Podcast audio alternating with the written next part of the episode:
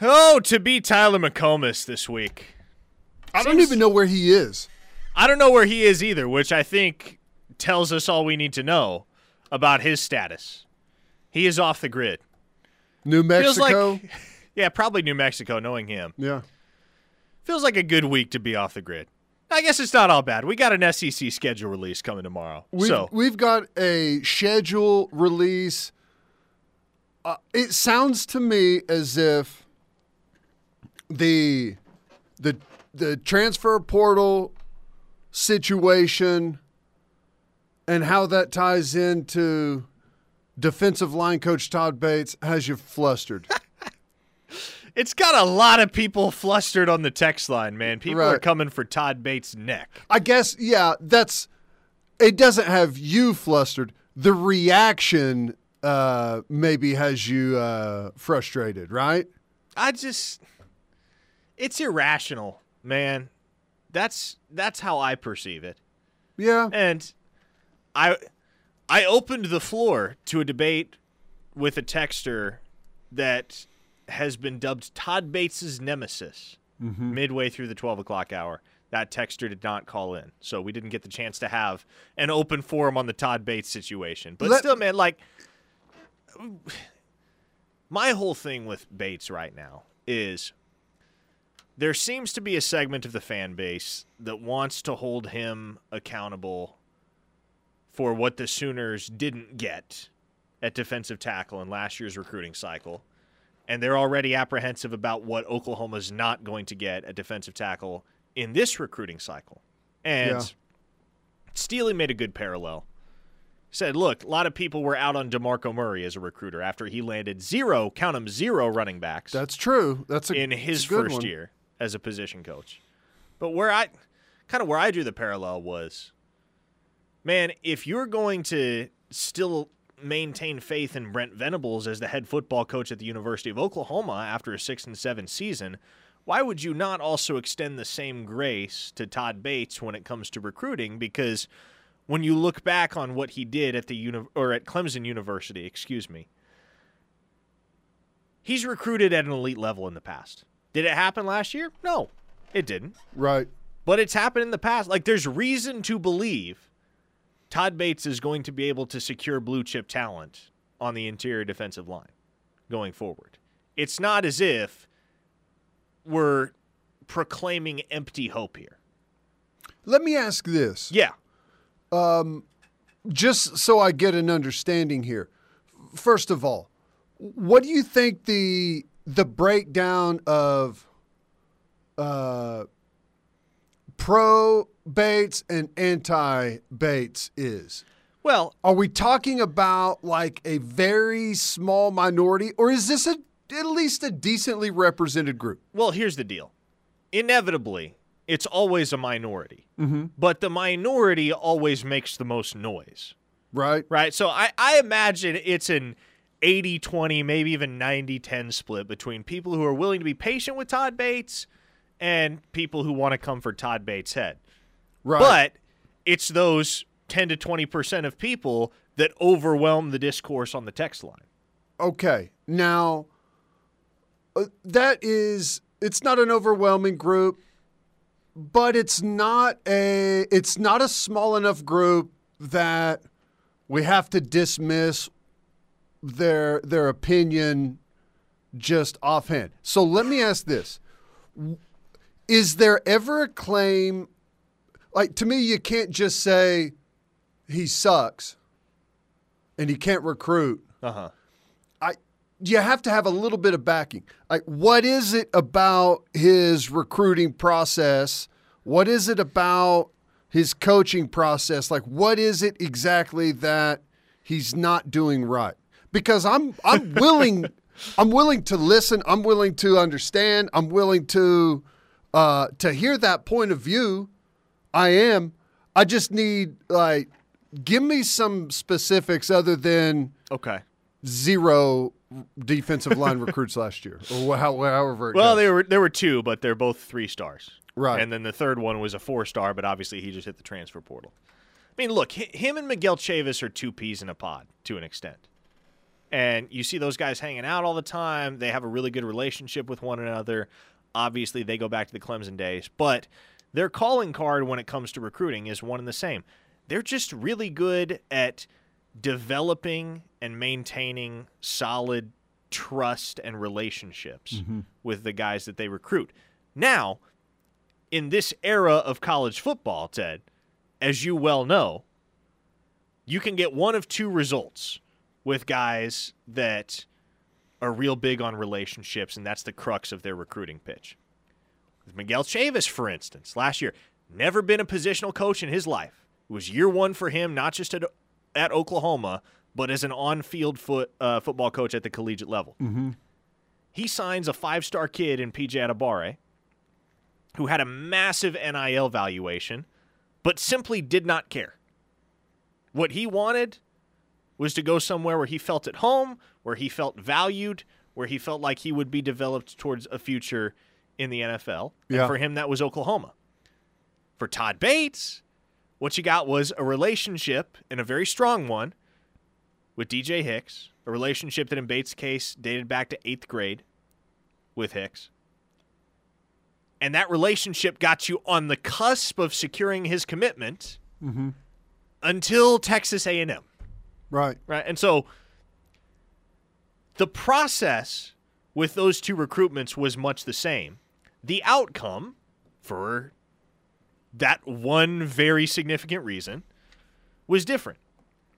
And if David Hicks says, "You know what? I want to go to Oklahoma, forget what Texas A&M can offer me monetarily." If he takes the PJ Adebawore stance and says, hey, you know what? No, I'm I'm still all in with Oklahoma. We're not having this conversation right now, right? Yeah. And so where I get tired of the Bates slander is they want to hold him accountable for how the DJ Hicks fiasco turned out. But on the one hand, that's an exceedingly small sample size in his very first year at a new school. Yeah. And on the other hand, if you're in Todd Bates' shoes, what can you do? Yeah. What can you do when you're placed in that situation? Well, I don't know. Um, I'm I'm not in that world. I don't know what you can do. Um, you know, I, I guess it comes down to uh, here's the uh, you're just gonna you just kind of have to find the right kids, and there's not going to be a whole lot of kids. Like here's what he's up against, right? So if if I'm a if I'm a five star defensive lineman, okay, I'm I'm highly recruited. Let's say I'm a good kid, right? Yep. I'm I maybe not be the best kid, but I'm a good kid.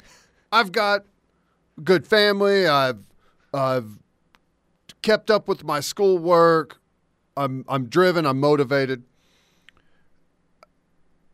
I want to go to a place where um, my skills are going to be developed, right? And I have a chance to become uh, one of the best defensive linemen in the country. If I do that, best defensive lineman in the country is going to be a top NFL pick. I know that going in, so I want to develop my skills. Okay, um, but I also know, and I would be foolish not to factor in money also, right? Now, relationship like where is where is the line between relationship, skill development and money? Like there's three factors. And you know, feeling like places like home, the nice facilities, everyone that you're going to be up against is going to have nice facilities and they're going to have everything that you need there to you know, to graduate and to be you're going to have all of that stuff at, at all of the top places. So I think I think all that is kind of a wash. Like, where is the line? I want to be developed to be the best. I want to um, you you want to have an opportunity to play against the best and the money factor, right? Um, I it's hard for me to relate to the like the relationship thing, and kids are different. I understand. My my mindset would always be like the relationship. Like I don't need trust. I don't need. Um, I don't need like a family atmosphere. Frankly, I almost feel like a family atmosphere at times is it gets in the way. But I will admit that I do not think like most people. Okay, I I totally understand that. It and that is prob that's it's probably more so a flaw on my end than it is anything else. But I guess like what I'm long-winded saying is he's up against the money. He's up against the fact that we haven't had a first-round defensive lineman in a, in a long time. Um, we haven't have a five-star defensive lineman in a long time. He's up against a lot of things. Now, I don't think it's impossible to overcome those. He's developing the right relationships with the with the right guys.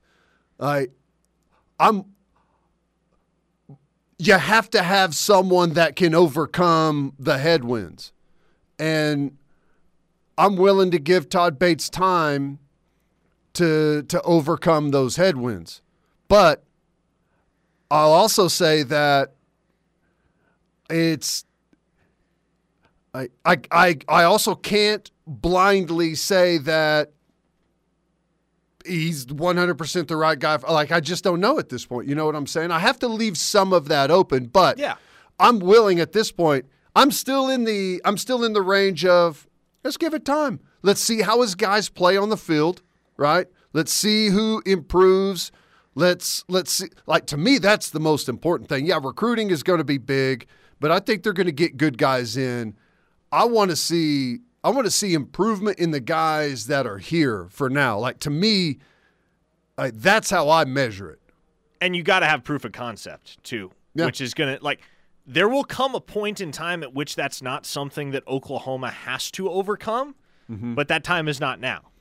Right? Yeah. You can't sell guys on what happened last year because what happened last year defensively was kind of disastrous. Mm-hmm. You have to sell guys on the future and the promise of improvement based upon what we did at Clemson with X player and Y player and Z player and the unit as a whole. Yeah.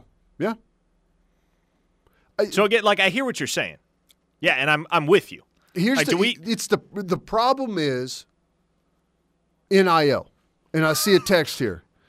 Um, I see a text that says Todd Bates is one hell of a recruiter.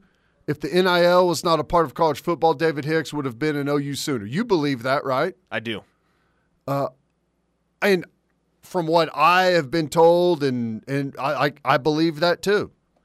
And I also believe that it's not just David Hicks isn't the only one, right? Exactly. You, we could we could put a list together. So, I here's the like I I, I agree with that.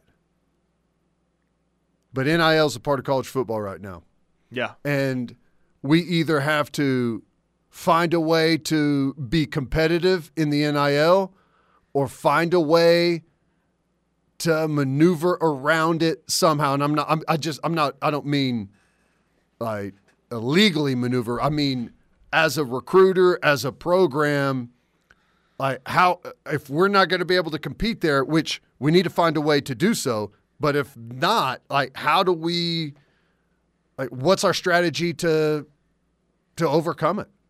Yeah. not easy. Not easy. And I think David Stone, I've mentioned it several times throughout the course of this cycle, but to me, David Stone, the in state five star defensive lineman who now plays out at IMG Academy, he's the barometer for a lot of things. yeah One of them being, okay, how realistic is it for Oklahoma to go and do battle for a five star defensive lineman? Because the harsh reality, Teddy, is if every five star defensive lineman, defensive tackle, I should specify, if every single one of those kids is going to have their recruitment dictated by money, and that may or may not be the case, but that's what I'm saying. Stone's kind of the barometer. This will be in back to back classes now. You had a very good chance, and in fact, led for most of the process with the best defensive tackle in the country. Mm-hmm. Hicks didn't pick OU because of the money factor. if Stone doesn't pick OU because of the money factor, I think at that point there has to be a healthy understanding that it's not a Bates problem, you know? And regardless of who is filling those shoes as the defensive tackles coach, you're going to keep running into those same problems until or unless you're willing to dish out big money, which may or may not be something that Brent Venables and his staff are willing to do. Yeah. But you know, you d- and there have been several on the text line that have suggested, well, if he doesn't land David Stone, then Bates just needs to go. Well, again, if you don't land David Stone, I can tell you beyond a shadow of a doubt why you won't. And Name, image, and likeness. precisely, you you don't treat a diseased tree by pruning the branches. And what I'm getting at with that analogy is replacing your defensive line coach is not going to solve the deeper issue, which is that there are programs out there that are more willing and more able right now to pay big bucks for interior defensive linemen. How do you repair uh, a tree? I mean, it depends. What? Because it's it's actually something I, I need some help with. Oh, now, oh, really? i've worked for a tree company for two years Okay. in high school, or not high school, in college. this actually. is great. I've got a persimmon tree in my yard.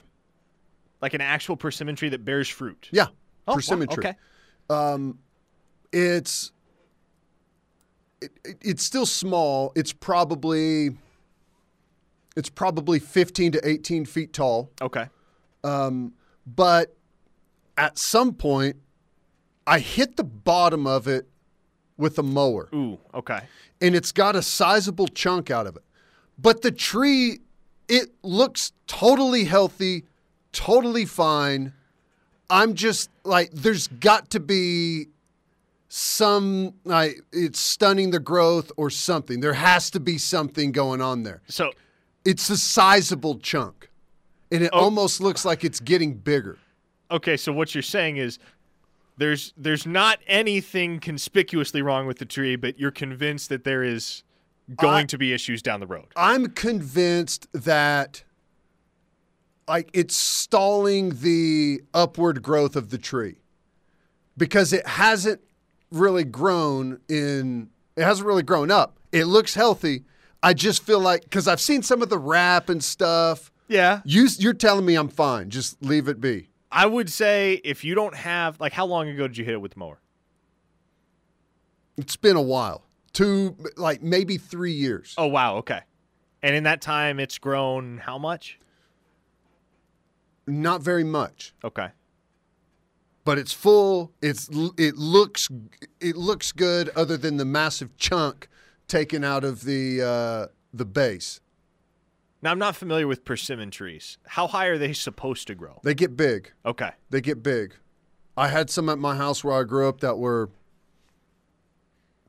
I, I mean, I don't, it's hard to guesstimate. Big. You like persimmon?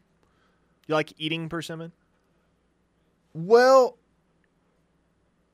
not necessarily, but deer really like them. Ah, Deer love persimmon. Persimmons, persimmon. I don't know. I tried a persimmon once.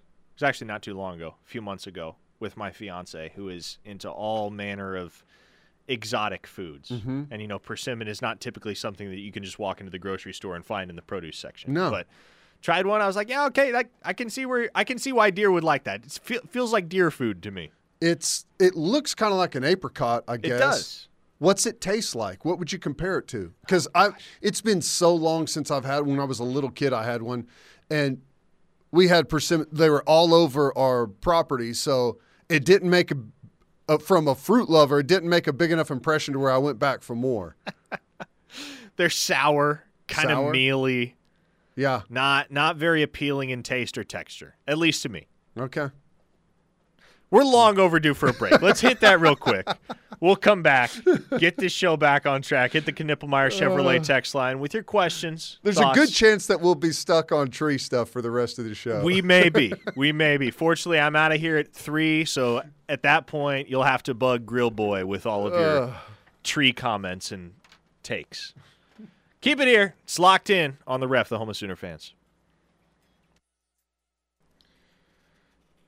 Talking Sooner football recruiting and trees here on a Tuesday. Parker Thune with you here on Locked In, joined by the Butkus Award winner himself, Teddy Lehman. Tyler's on vacation all of this week. By the way, apparently we all get an extended vacation over the 4th because we're getting this mm. control room remodeled, mm. which, mm. man, I can't wait for that.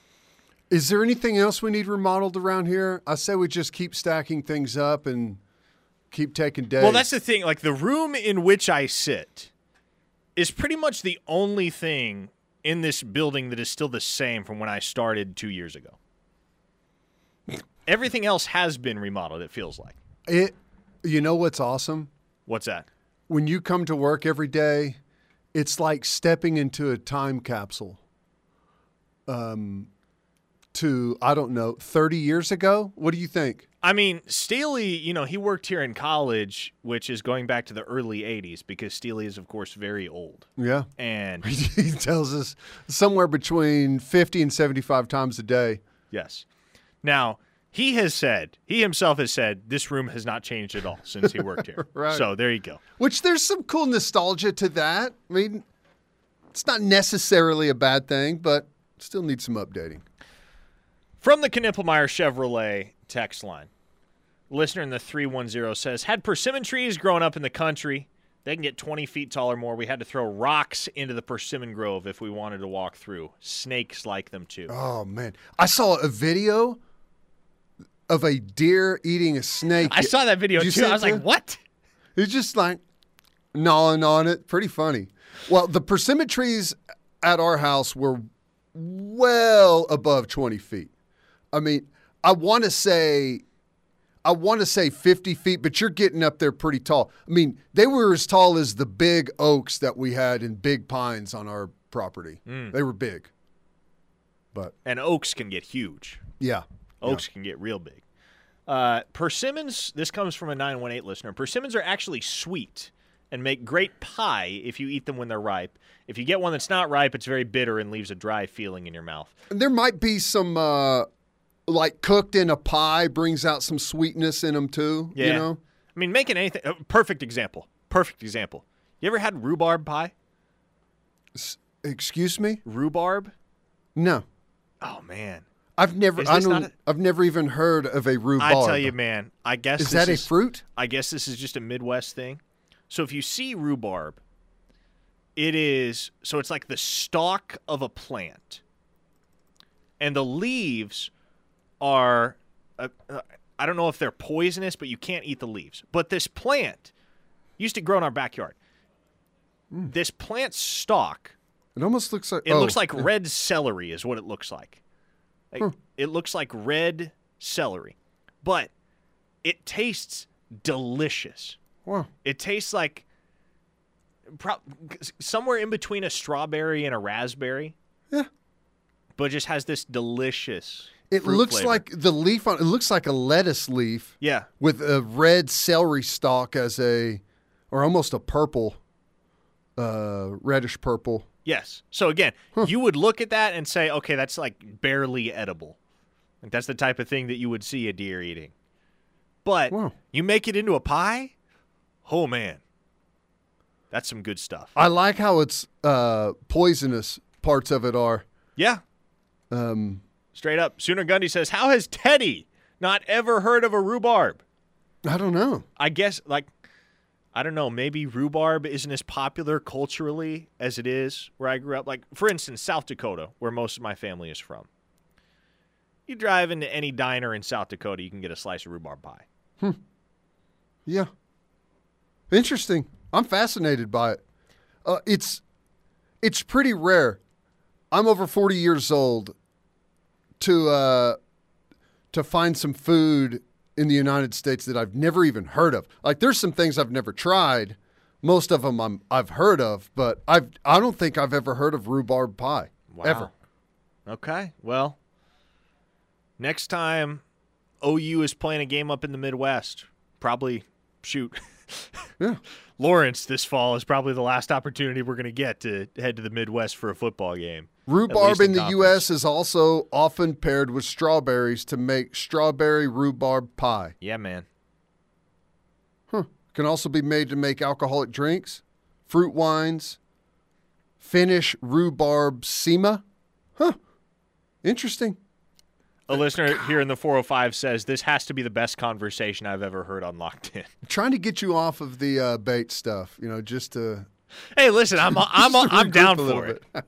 anything but Todd Bates talk, anything but recruiting talk right now. Like we can talk again after the Champ U barbecue, and hopefully things have settled down a little bit since then. But it's like it's like trying to tiptoe around a landmine right now. A fruit eating snake. Not saying it doesn't exist, but I've never heard of that. It may be one of those things where, um, like rabbits and field mice and all of that like the fruit, and the snake lies in wait in the uh, persimmon patch. That's probably That's called, that's the circle of life right there. That's, That's the right. food chain. That's right. You want to see like the food chain represented? There you go. It's field like mice a- eats persimmon, snake eats field mouse. Deer apparently eats snake. snake goes well with persimmon, I guess. But uh, yeah, those snakes are like uh, a Nile croc waiting in the river for the crossing. That's what's going on there. All right, we got to hit another break. Already? Already. Okay. We ran way long with the first segment. We got to get back on schedule here. We'll hit some uh, football next. We'll, we'll be come back, hopefully get back on track. Maybe not. Who knows where the rest of this hour will take us. It's locked in here on the ref, the home of Sooner fans. Stay here. Well, gauging the reaction of the Knippelmeyer Chevrolet text line, I think we've said all we need to say about rhubarb and persimmon. Teddy. Yeah? Although many have said, many have expressed similar sentiments. Like, this is the best conversation I've ever heard on Locked In. I don't know whether to take that as a compliment or a dig. Uh, take it as both. Two sides of the same coin, Yeah. I suppose. Locked In here on the home, the Sooner fans, the Ref Radio Network. Parker Thune, Teddy Lehman with you on a Tuesday afternoon. Champ U Barbecue's coming up. Oklahoma's first big official visit weekend is behind us now. They hosted 14 official visitors June 9th through the 11th. They've got upwards of 20 booked for this weekend at the Champ U Barbecue. And of course, the question that's on everybody's minds is when does the next commit happen for Oklahoma? And there was, in fact, a listener in the 405 that, in fact, asked point blank, Do you anticipate a verbal this weekend? And I would say, with as many guys are going to be on campus, my answer would be yes. I don't necessarily know who that's going to be, but judging by how some of these weekends have gone for Oklahoma in the past, not just the Champ U barbecue, but the other big weekend they had last year in the month of June, as well as the party at the Palace at the end of July. Yeah, I think you get out of this weekend with at least one verbal. Now, as far as the timeline for announcing that commitment, I don't know. Everybody likes to do things on their own schedule, on their own timetable. Yeah. And it's just one of those things that you have to learn to go along with in the recruiting game. I will say it's refreshing when you get a kid like Jay Sean Ross, the four star edge from the Kansas City area, who is in Norman camping today Nice. with Oklahoma three days before his official visit. So he's here on a Tuesday. He's going to go up to Nebraska tomorrow. Going to head back home on Thursday, and then he'll be back to Norman Friday for his OV. But that kid, man, if you've paid attention to his social media activity, it is not any particular secret which school is his favorite. And in speaking with a couple sources around that recruitment, there's some optimism that he might be one of the guys that Oklahoma is able to close out this weekend at the Champ U Barbecue. But it was so funny earlier, Teddy, because um, this this comes on the heels of an evening yesterday where I'm getting notifications on my phone every 20 minutes from Jay Sean Ross interacting with Sooner fans in the comment section of my tweets. nice. And so we're out there this morning. I told this story in the 12 o'clock hour. I'm sure there are a bunch of people listening for the first time, so I'll tell it again. Um, we're out there on the little half field outside the Switzer Center. That's where the offensive and defensive linemen are working.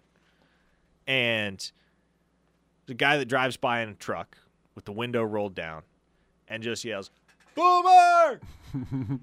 Nobody acknowledges him. None of the OU staff, like Bates, Chavis, all the assistants, all the players, nobody acknowledges it, right? Because it's just some rando passing on the street. The only person The only person that responds is Jay Sean Ross, who instantaneously, in the middle of drills, just swings his head around and goes, Sooner! Nice. So there you go. That's how locked in that kid is, or if, at the very least seems to be. Well, that's a good that's, sign. That's one of those at this point that I'd be very surprised if he isn't in Oklahoma's class. Now, I'm just looking at the commit list right now. Six commitments. You've got uh, a nice little spread of positions. Couple of wide receivers, safety, corner, quarterback, offensive lineman. Um, so you're talking about an edge there and the Ross kid. Yep. What's some of the other other guys, other positions, some of the players that may be uh, a commitment coming soon. Um, maybe not necessarily this weekend, but you know, we're going to be middle of June here pretty quick. Yeah. And I don't know, a, a fairly heavy percentage of kids like to wrap it up before the season starts, They right? do. So They do. There's going to be some stuff coming in the next eight weeks, I guess six weeks rather. Yeah, and I think by the end of July, you're going to have the majority of your class locked in. It's just a matter of when those exact timetables fall. I do think the dam's going to break with the offensive line here very soon. And you already got one commit in mm-hmm. Isaiah Autry, the kid from Tupelo, Mississippi. But seven official visitors along the offensive line last week. You got two more coming in this weekend. It might be, th- it's three. It's three coming in this weekend. So in the span of two weekends, you got 10 official visitors on the offensive line. Spots are going to fill up fast when they do start to fill up. Who are the And- biggest names that they're in on the offensive line for that have been through and are, who came last week and are coming this week? Oh, the kid I the kid I like the most, Teddy. Four-star prospect from Logan, Iowa, hmm. named Grant Brix. Are you familiar with this kid at all? No. I am going to send you his huddle film. You will have a blast watching it. Brix with an X Brix or a- with an X. Okay. Interesting. Absolute killer. Wow. Like some of the funnest offensive line film I've ever seen. Iowa? Yes. He's one of those kids where like you you watch the tape, it's not like he's trying to pancake you, it's like he's trying to actually drive you into the ground. Is it possible to get a top offensive line uh, recruit out of the state of See, that's, Iowa? that's the million dollar question, isn't it? Because it feels like every single one of those kids stays in state, Yeah. which is for the most part factual. Four of the top five prospects in the class of 2024 in the state of Iowa are committed to Iowa. and the one that is not, understandably so. yeah, the one that is not is the highest ranked of those, and that is Grant Brix. Wow. I can't explain why he doesn't have that same pull to Iowa and ISU, but the in-state schools have been out of that race for a minute, and he may be a It- transplant. He may be. Is he from somewhere else, or is he no born man, and like, raised? that's a that's an Iowa farm kid all the way. His family, uh, they uh, they have show cows, so he was telling me about it a couple weeks ago. He's like, Hmm. "Yeah, man, every couple hours I got to go out and clear out the manure and feed them," and so I, he's just he's one of those country strong kids who's just grown up on a farm. And it's very, very evident that he never anticipated being one of the top 100 football prospects in the country. wow. But and I think also part of the reason why maybe that pull is not there for Iowa and ISU is that yes, he's from Iowa, but in all technicality, he's a Nebraska kid. Logan is a stone's throw across the Missouri River. So Gotcha. he is far closer geographically to Lincoln. Is that kind, he is that is a to- thing? Is there is there a fair amount of Nebraska fans on the western side of Iowa? There, there are a decent amount, and similarly, there are a lot of Iowa fans in the Yeah. eastern part of Nebraska. But uh, that's why this recruitment has pretty much turned into an Oklahoma Nebraska battle. Uh, he's a he's a very like deeply religious kid, and so obviously a program like Oklahoma, given their current alignment, is going to appeal to him. Bill Bedenbaugh's track record of development doesn't hurt either, but he was in for his OV this past weekend. That's one kid I think Oklahoma's in very, very good standing with. And his only subsequent OVs from here are going to be to Nebraska and Kansas State. And apparently he's taking an OV to Alabama, but he doesn't have an offer, which is weird to me. Like, I'm, I'm not exactly sure how that works out. But It, it'll be good that he goes down there, takes a visit. He'll get an offer from him, and he'll probably bump him up to a five star. Yeah, maybe so. But I mean, that kid will tell you, like, I'm only going so far from home. Yeah. A lot of Michigan State fans in his family. Never really gave Michigan State the time of day because of the distance factor. And he actually, when I sat down with him back in January at his little school up in Iowa, out in the middle of nowhere, he's like, Yeah, look, Oklahoma's probably the school farthest from home that I would consider. Wouldn't go much further than that. What was the kid's name in uh, Blue Chip that his parents wanted a new tractor to go play basketball? I'm not familiar with Blue Chip. Oh, yeah, I forgot. I forgot, yeah. Every time we do radio together, I Oh, think Teddy man. is once again reminded that I'm not a movie buff. Uh, Blue Ch- it's it, you might you you this might be a movie you like. It's heavy recruiting. Okay. Now, a lot of recruiting violations uh, occur. Uh, at least it- it's realistic. Nick Nolte gets put in a tough position. It's like he's done it right his whole career, and now, in order to get a good team together, he's he's got to get Shaq. He's got to get who who are the other guys in it? Was it Penny Hardaway? Was the other guy, or was it? I don't know. Whatever. Larry Bird makes an appearance. It's good. I'll add it to the list. Blue Chip. Anyways, that's what Movie I'm, movie I'm recommendation of the day. thinking of with uh, the Brix family out there in that small town. Yeah. New John Deere tractor. But no, I'll, I'll, I'll text you his huddle man. Very fun football player. Good looking kid. Yeah, Kansas kid and Caden Massey that's visiting this weekend. OU's got a good shot at. The center from Florida, Jason Zandamela. OU's in decent standing there. And then, of course, all the Texas boys. Ah, Ricky Western Roe. Miss. I see it. Ricky Roe on the uh, on the text line. Uh, Ricky Roe, and I can't remember who the actor was that that played him. Um, and yeah, it was Penny Hardaway. Hey, quick question: How many offensive linemen do you anticipate them taking in this group? Four, maybe five. Four, maybe five. Yeah. Good deal. I think there's a lot of flexibility right now with the numbers. So we'll see. Four, maybe five. That's what I like. All right. One more segment of Locked In coming up next here on the ref. The home of Sooner fans. Keep it right here. Winding down here on a Tuesday edition of Locked In. Teddy Lehman in for Tyler McComas. To the Knippelmeyer Chevrolet text line we go. Sooner Gundy says Teddy doesn't know about rhubarb, and Parker, you've never seen blue chip. You two make one complete person. nice. I'm glad to know that we have so many rhubarb fanatics on the text Yeah, line. I'm It makes me feel some out. validated. Yeah. Impressive.